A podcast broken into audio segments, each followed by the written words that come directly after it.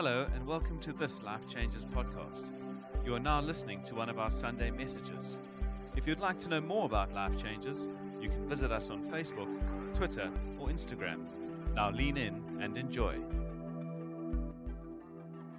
Oh, golly, it's been amazing. It's been so much fun. We're going to keep having fun.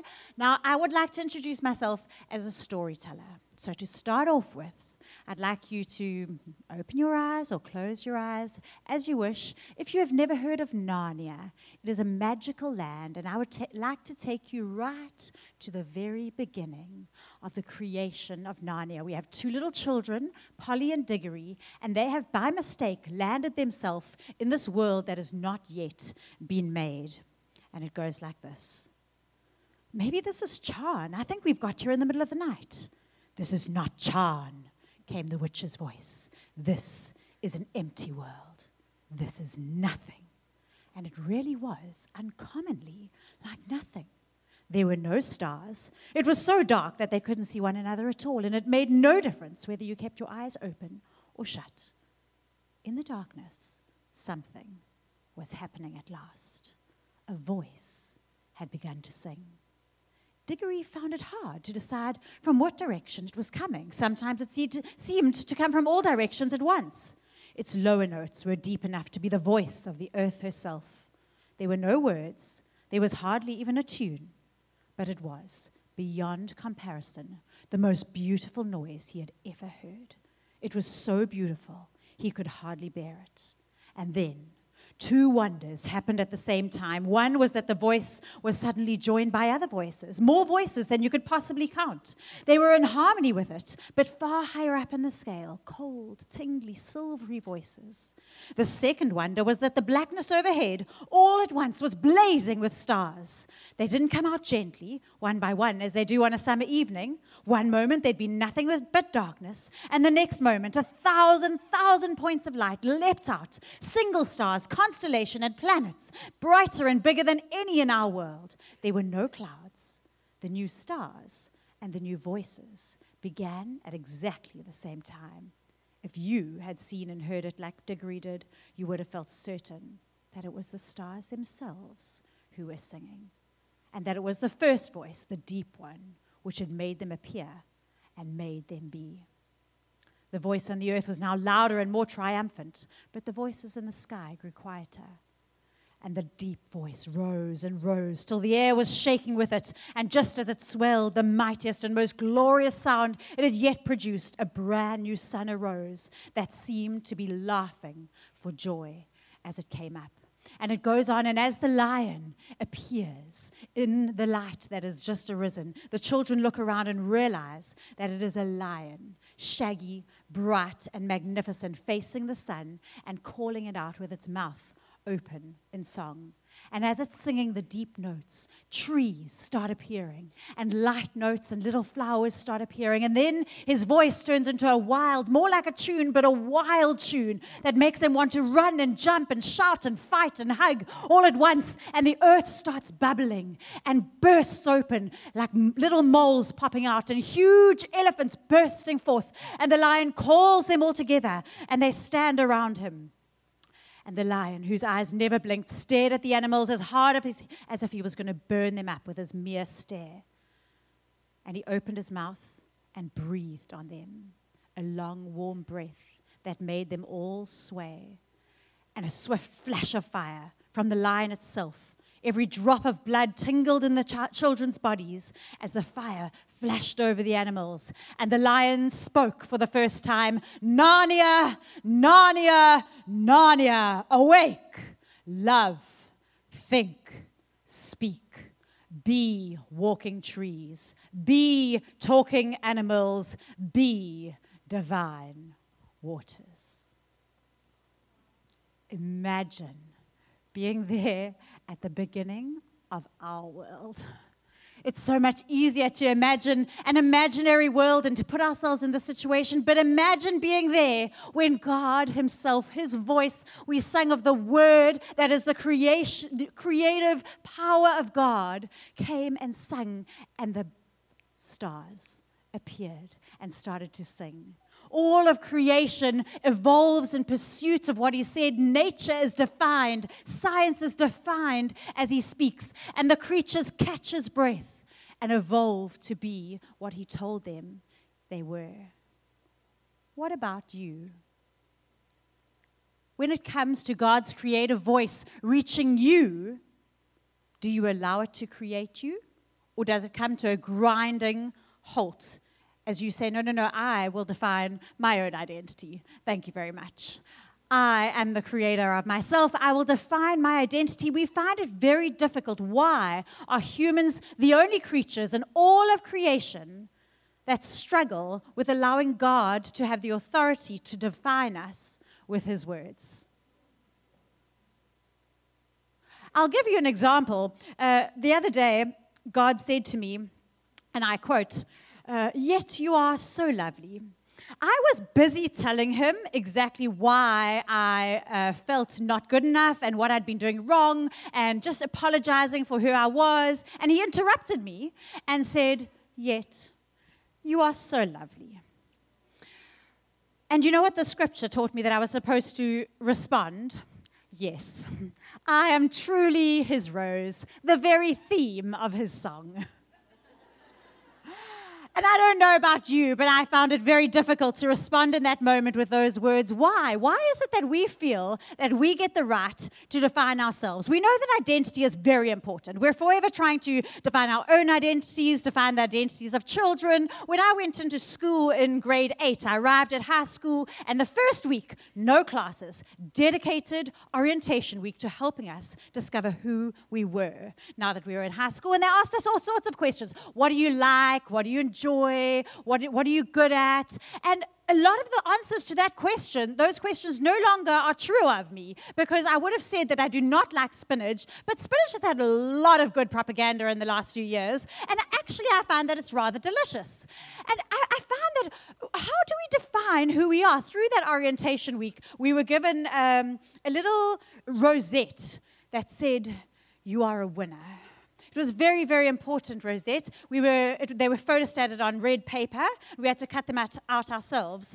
But it was still a very, very prestigious award. You are a winner. And we had uh, stickers, our name tags on our clothes during that week. Mine said Jackie Stott. And so I stuck my sticker underneath my rosette. And for the next five years, I had it stuck on my wall in my bedroom, a red rosette of photostated paper that said, You are a winner, Jackie Stott.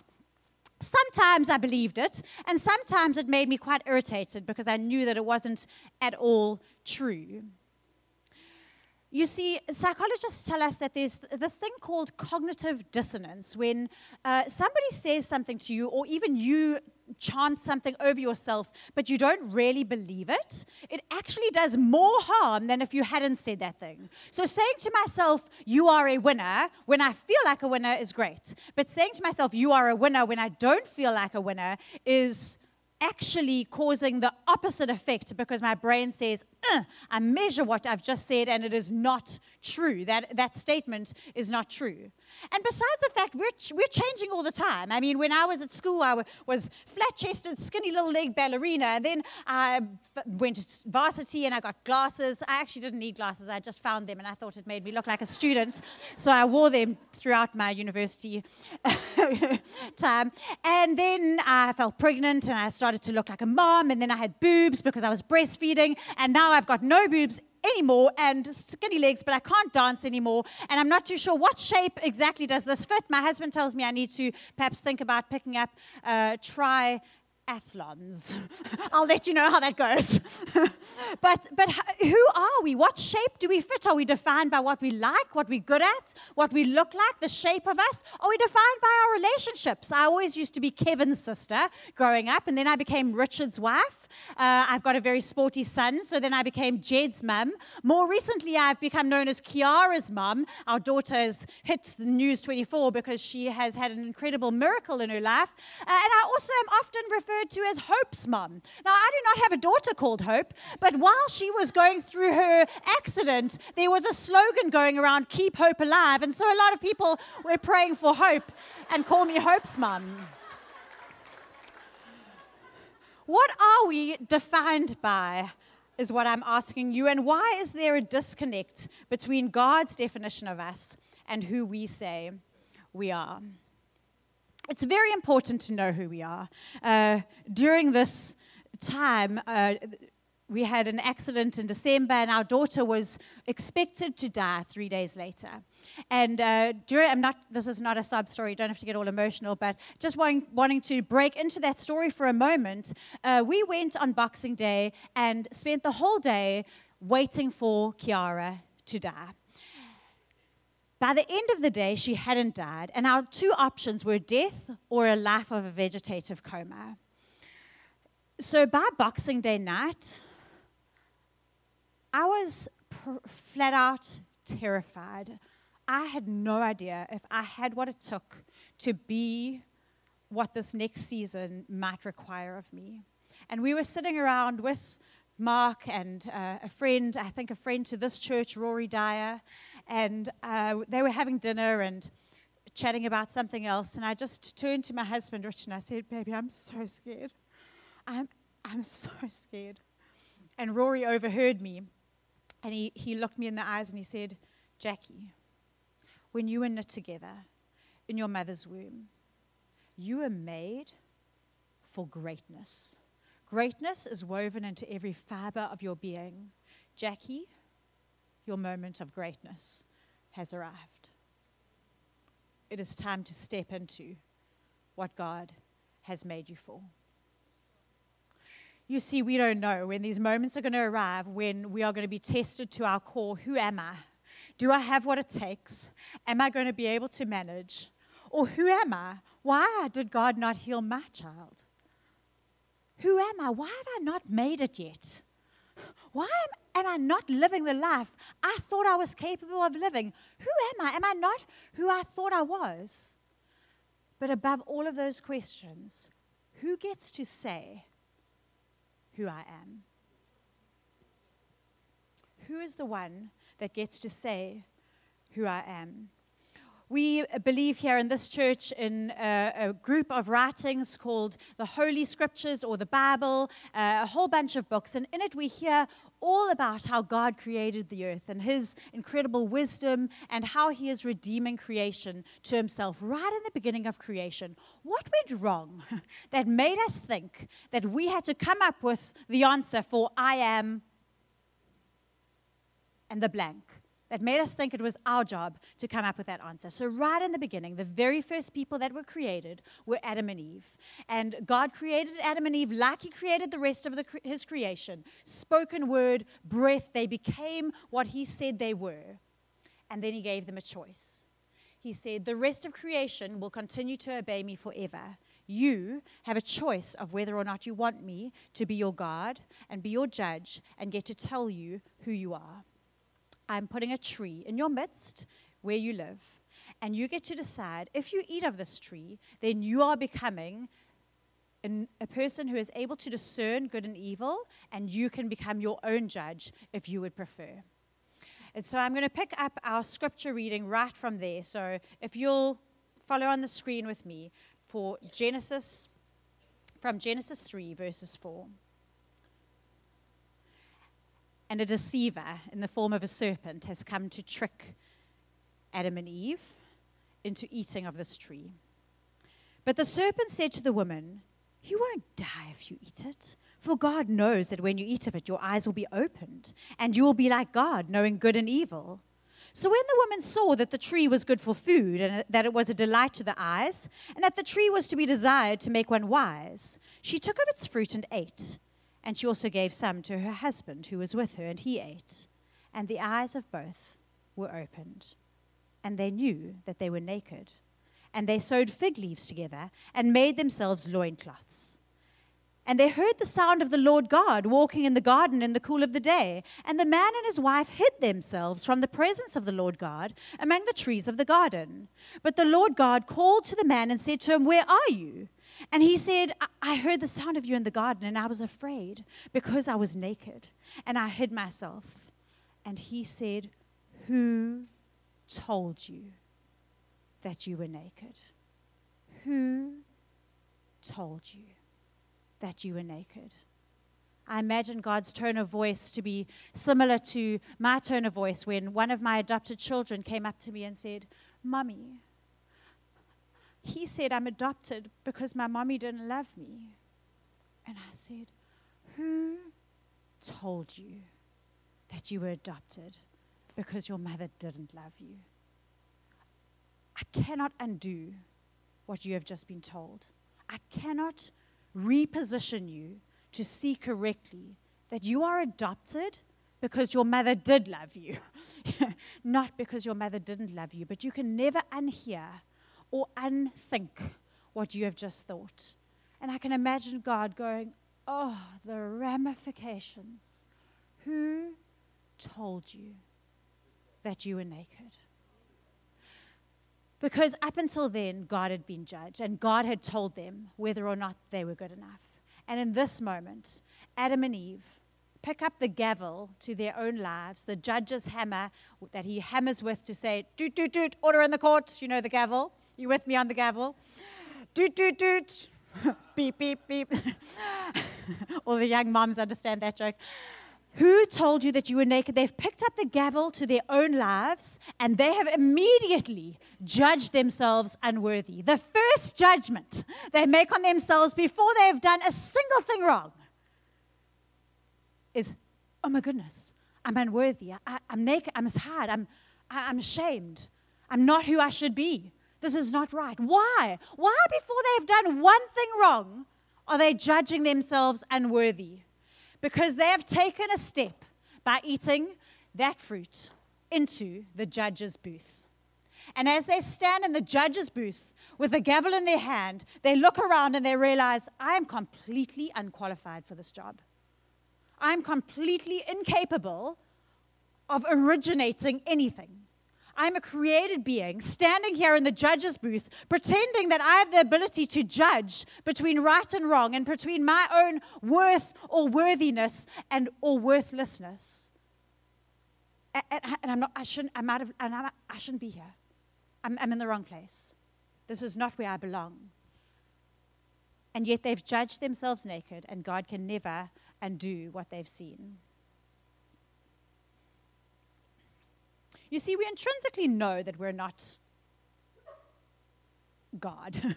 we intrinsically know that nothing originates with us. That song that has been playing and will be playing throughout this weekend, You Say I Am, uh, by Lauren Daigle, she's singing a song and she's saying, Am I more than just the sum of every high and every low? And she wrote that song after receiving one of the greatest awards that she will ever receive in her musical career. She stood on stage, thousands of people applauding her, and she went the next morning on her knees and said, God, I'm not what they think I am. I'm, I'm just a girl. I, I don't have, I'm, I'm not a God. I, I can't just produce music. I can't produce life. I, all I can do is, is be what you tell me to be and do what you tell me to do. All I can be is an open vessel to you. I feel so unqualified for what the people are saying I am. Sometimes when people are applauding us, it's even more difficult for us to know where we stand and who we are than when people are calling us up and telling us that we're not good enough. I did my uh, thesis in genetic engineering and specifically around programming computers to be intelligent. And um, the way it works is you, you put in lots and lots of information into a computer, and then after it, it forms a pattern. And after that, the computer is able to judge whether the next thing coming in fits into that pattern or not because it has so many examples of that pattern. So that would be how uh, your new face recognition works. saw my husband the other day. He was talking to me and he was going, like, what are you doing? I'm just programming my phone. so we program things so that they would understand a lot of patterns and information so that it will recognize the next thing. We do the same thing with ourselves. We want to program because we now realize, all right, I'm in the judge's booth. I have no idea how to judge. I literally do not know whether something is good or bad other than taking in a whole bunch of information. So as we grow up, All through our lives, we're processing information and trying to figure out what is good and what is bad. And we love rules. We like, okay, these rules tell me that this is good academically and this is good commercially. And if I want to be beautiful, this is what I've got to do here. Uh, I, when I was a teenager, was going through the exact same thing. And a friend of mine went overseas to England where they had things that we have never heard of here in South Africa. And one of them was a little magazine that she brought back to me entitled How to Be a Sex Bomb. I can't believe they make magazines on this. How to be a sex bomb. I will learn everything in this magazine off by heart. And so I paged through this magazine and learned all sorts of strange things that uh, I should probably not repeat in this room. One of them was how to have feet that are so sexy that when somebody sees them, they will immediately want to jump into bed with you. And so I read with much interest what my feet should look like if somebody wanted to make love to me after seeing my feet. And you must loafer a lot with a, and scrape your heels and no cracked. Uh, and one of the things they mentioned is that you should have uh, no hairs on your toes. Okay, I have hairs on my toes. I'm just not saying that out loud because I mean, nobody who's not actually in this room deserves to know that, right? So I have hairs on my toes. So I was thinking, oh my goodness. And so I plucked them for years, very diligently. Fast forward six, seven years. I'm at university. I've met the love of my life sitting in front of me.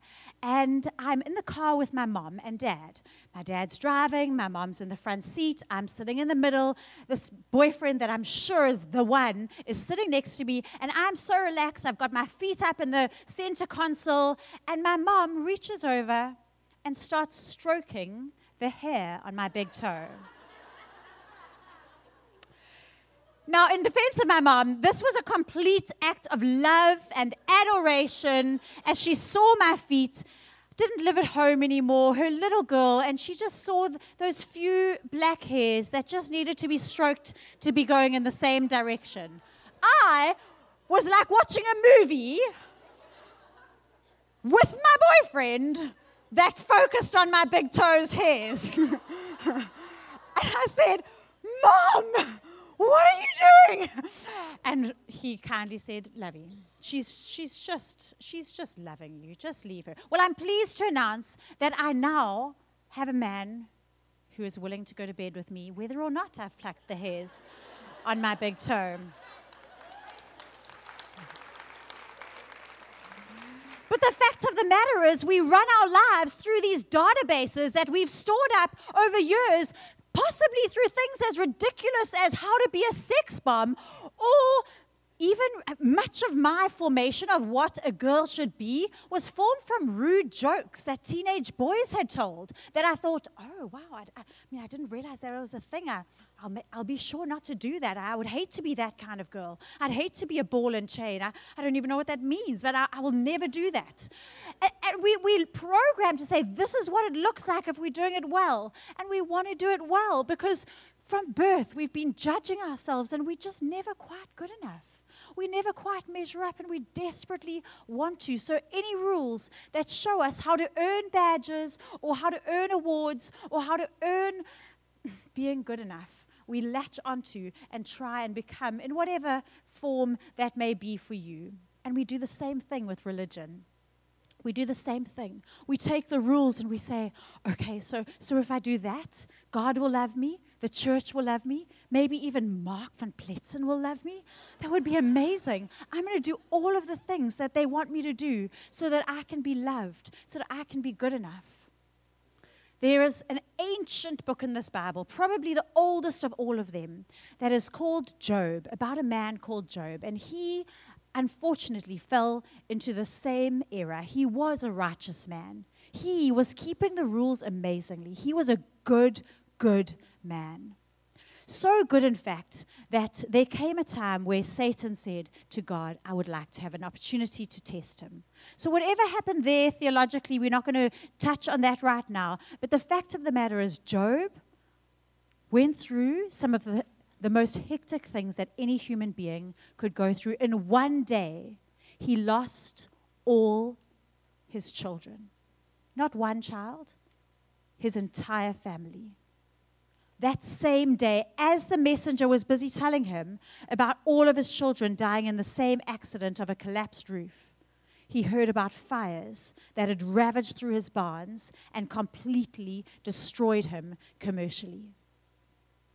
And if that wasn't enough, his health started to fail, and he found himself in the dirt, absolutely and utterly broken. And as he sits here, some friends come alongside him. And they do what, in my opinion and in my experience, is the right thing to do when somebody has experienced utter tragedy. I'm going to read to you from Job chapter 2.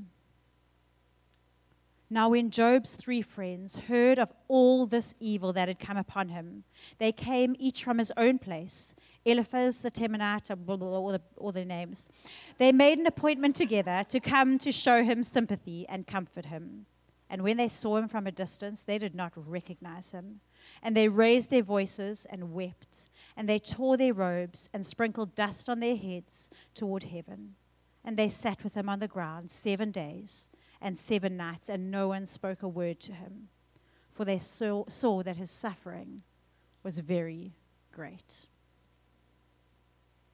Mark was that guy for us in the week while Kiara was in a coma. No words necessary, no words to say. Just sat with him in silence. And after a week, when Job finally found words to say, the Bible says Job opened his mouth and cursed the day that he was born. Damn that day. Damn that day. May it be not a day. I wish that day was stricken right out of the calendar. I wish my mother had never nursed me on her lap. I wish I had died as my head entered this world. I wish it was never to be. May anything that, that supports that day be cursed forevermore. I hate the fact that I was born. I hate my life. And then his friends fall into an error because they start to reason with him and help him to co judge with him why this has happened to him. Well, well, maybe Job, maybe Job, you've done something wrong. Let's think about it. Let's think about the things that you may have done to cause this. What, it, what, and Job says, I've done nothing. I cannot understand why this would happen to me. And back and forth, each, each friend, each of the three gets a turn to accuse him. And, and three times he, he, he rebuts the accuser. He says, It's not fair. I, didn't do any of those things. Absolutely not. And after pages and pages and pages of them arguing over whether or not he is good enough, of them co judging and judging against each other and thinking that they must be in the judge's seat. And surely there's something that Job Job has done to deserve this, and they must be able to understand it. Eventually, Job stands up and he has his final defense, and he says, Oh, if only it were in the days of old. You know, when I used to walk into the courts, the young mans would retreat in, in honor of me, and the old men would rise up. The kings would so honor me that they would cover their mouths so that they would not speak when I was speaking. I was the bones of the people that needed to stand up. I was the mouthpiece of the orphans that needed to talk. I was the sun that shone. When I spoke, it was like the rain dripping on the courts with my wisdom that came from God. Men listened to me and waited for my counsel. They didn't, they were silent as I spoke. I thought I surely have earned the right to die in my nest, right in old age with my children around me, like a stately tree whose roots go deep. I thought surely this is my lot. This is what I deserve. And he continues to defend himself in his final speech. And he says, there is just no ways. I, if, ask my wife if I have ever looked at another woman. Ask the community if I have ever given my wife to somebody else. My servants are treated as equals, knowing that God made us both. When they had a complaint against me, I listened to their complaints and I heard them. I would make sure that they were fed. If there was anybody hungry that came to my gate, they would eat. I have never done anything wrong in my life life, I have obeyed all the rules. It's not fair. And then Job has his drop drop the mic moment. And the scripture simply says the words of Job are ended.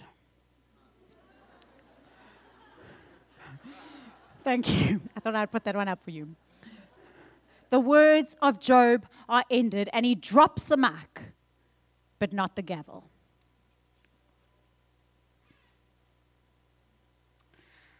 And then there's one young man, not one of the three friends, a young man, Elihu, who says, If I may, seeing as you've dropped the mic and this whole debate is over, Job, you've indicated that you've never done anything wrong and that you don't deserve this. You've judged yourself and you've judged yourself righteous. I get that. He says, Job, actually want to read you his words. He says, Behold, I am toward God as you are. I also love God. I'm also for God, just like you. And I am also pinched off from a piece of clay. I'm also just made by God. Behold, no fear of me need terrify you. My pressure will not be heavy on you. But, Job, in judging yourself as righteous, you've even gone so far as to judge God as unfair. Tonight, I just want to have the opportunity of being a little bit like Elihu to say, My words don't need to sit on you heavily. Like you, I'm just pinched off from a piece of clay. But is there a possibility that in judging of yourself, in choosing to keep the gavel and judge your own life, you've also given yourself permission to be the judge of God. Will we give up our gavels? And then there's a, this amazing moment when God appears in the courtroom. And he answers Job and he says, Who is this that darkens counsel by words without knowledge? Stand up for action like a man. I will question you, and you make it known to me. Where were you when I laid the foundation of the earth? Tell me if you have any idea. Where were you? Tell me, where were you when I called out the, the stars and gave them their song? Where were you? Where were you when I decided that the sea should come this far and no further? Answer me this Do you know how to keep your heart beating? you want to be judged? You don't even know what happens after death. You're guessing. You don't know, have never explored the deep labyrinths of death. You have no idea what comes after that. You were not there in the beginning, and you have never been to the end. If I gave you a fully formed bird without life, with all the ingredients there in position, could you make it live? Are you judging me with words without knowledge? How is it possible that you could possibly think, other than if you had infinite ignorance, that you could be set up as judge? I will question you and make it known. Will you even, God says, put me in the wrong? Will you even condemn me so that you may be in the right? Have you an arm like God? And can you thunder with a voice like his? God, it's not fair. My child shouldn't have been the one. You have done wrong. You have not done right by me, God. I did not deserve this. The words I wrote in those days were, My God, my God, why have you forsaken me? Why would you do this? I have, I have given you everything. I've given you my life. I've given you my children. Even now, you know that she belongs to you, and you can take her if you want. Why would you test us like this? But God calls us to attention to drop the gavel and adjust our gaze. It actually doesn't matter who you are so much as who gets to say that you are. the question is all wrong. As we adjust our gaze and look to God, even in that moment, as I continue to write on that day, but you, God, have the right to direct our lives. You, God, are good and deserve to be the leader and deserve to be the judge of what is right and wrong. Continue to have our lives today as you have always had them before. God steps in and reestablishes his right to judge. And when God says to you, Yet you are so lovely. When the scripture says to you, Listen, my darling, you are so beautiful. You are beauty itself to me. And we say, God, you have observed wrong. And God says, I was not observing, I was creating. God's word is a word of creation, not a word of observation. This evening, I want to challenge you, ladies, to give up your gavel. You were given it when you were born, and that is the thing that we need to repent of more than anything else. Adjust your gaze. Job answered God eventually in chapter 42. And he says this I know that you can do all things, and that no purpose of yours can be thwarted. You ask God, Who is this that hides counsel without knowledge? Therefore, I've uttered what I did not understand, things too wonderful for me, which I did not know. You said to me, Hear and I will speak. I'll question you, and you make it known t- to me. God, I'm sorry. I- I'd heard of you by the hearing of the ear, but now my eye sees you. And therefore, I despise myself and repent in dust and ashes. And this word despise myself is not I hate myself, it's I, I no longer regard myself. I disregard myself and look at you. I adjust my gaze, God. It is ludicrous to think of me, who was not there when you taught the, the, the stars how to sing. It is ludicrous to think of me judging myself, let alone anything else. I repent. And Job repents. He repents, and I was wondering if I could invite you, like Elihu did, to repent tonight of holding that gavel and to adjust your gaze because something beautiful happens when he repents. He is forgiven. There's a sacrifice that's made. He sacrifices animals. God asks him to. The sacrifice has been made for us as we've sung. Jesus, the sacrifice for this very sin, the sin of holding onto our gavels, is the number one and the overarching sin of all humanity. And then if you know the story, he is given back double blessing of everything he had double the amount of kids, double the amount of money, double the amount of health, double the amount of joy, double the amount of everything. And look what happens if we follow him and are Job's daughters. And in all the land, there were no women so beautiful as Job's daughters, and their father gave them an inheritance among their brothers. This evening, I want to invite you to have an inheritance with Job's daughters that is double everything else before if we will repent.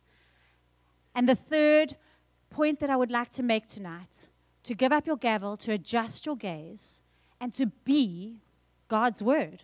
Whatever He says you are, believe it, become it, be formed by it, be the very word of God.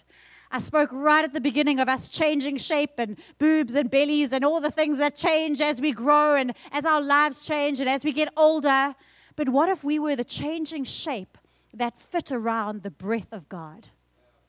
What if we were whatever God called us to in the moment? Do you know that you will never be given a title from God that I'm aware of?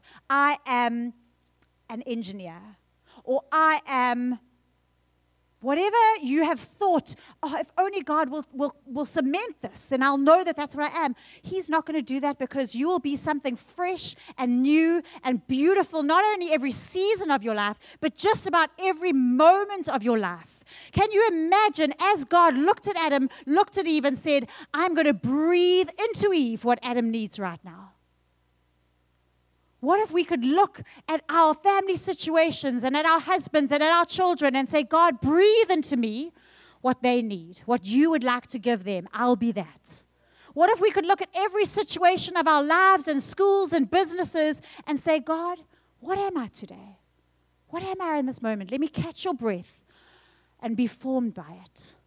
Let me believe it, become it, be formed by it, and I will be the body of you, God, on earth. I'm going to invite the band up just as we take a moment to maybe respond to this word. Would you stand up and close your eyes. I'm, I'm asking you to stand, uh, partly in case anyone's asleep, wake up. and uh, secondly, just so that we can give a little bit of uh, respect and honor to those who would like to respond, but are perhaps feeling a little bit vulnerable, so that we can stand around them. Just as we, as we close our eyes, and I'm going to ask you right now, as we're singing, if you would like to physically give up your gavel. And this might be for the first time. Perhaps you've never thought of the fact that you are against God because you have chosen to remain in the judge's booth of your own life. Maybe that's the first time you've ever considered that. Or maybe you've been following God for a while, but you realize that sometimes you, you keep the gavel. I'd like to invite you to actually take the bold step of coming all the way up to the front and just in a, in a way that just shows something metaphorically, to just drop something here. Just, just drop something here and say, God, I give you my gavel. As the music is playing, at any point during the song, if you'd like to come up and drop your gavel metaphorically and saying, God, I give up your gavel. And or if you would like to come forward or where you are st- seated or standing and lift up your eyes and say, God, I adjust my gaze God, I've been looking everywhere. I've been looking everywhere to find out who I am. I've been asking people, I've been filling out questionnaires, I've been reading books. God, I'm, I'm sorry. Uh, who are you? I want to know who you are. I am whatever you say I am in this moment. Adjust your gaze and look at Him. And then just breathe. Just breathe. Believe God's word over you. Become God's word into you be formed by God's word as you go out tonight.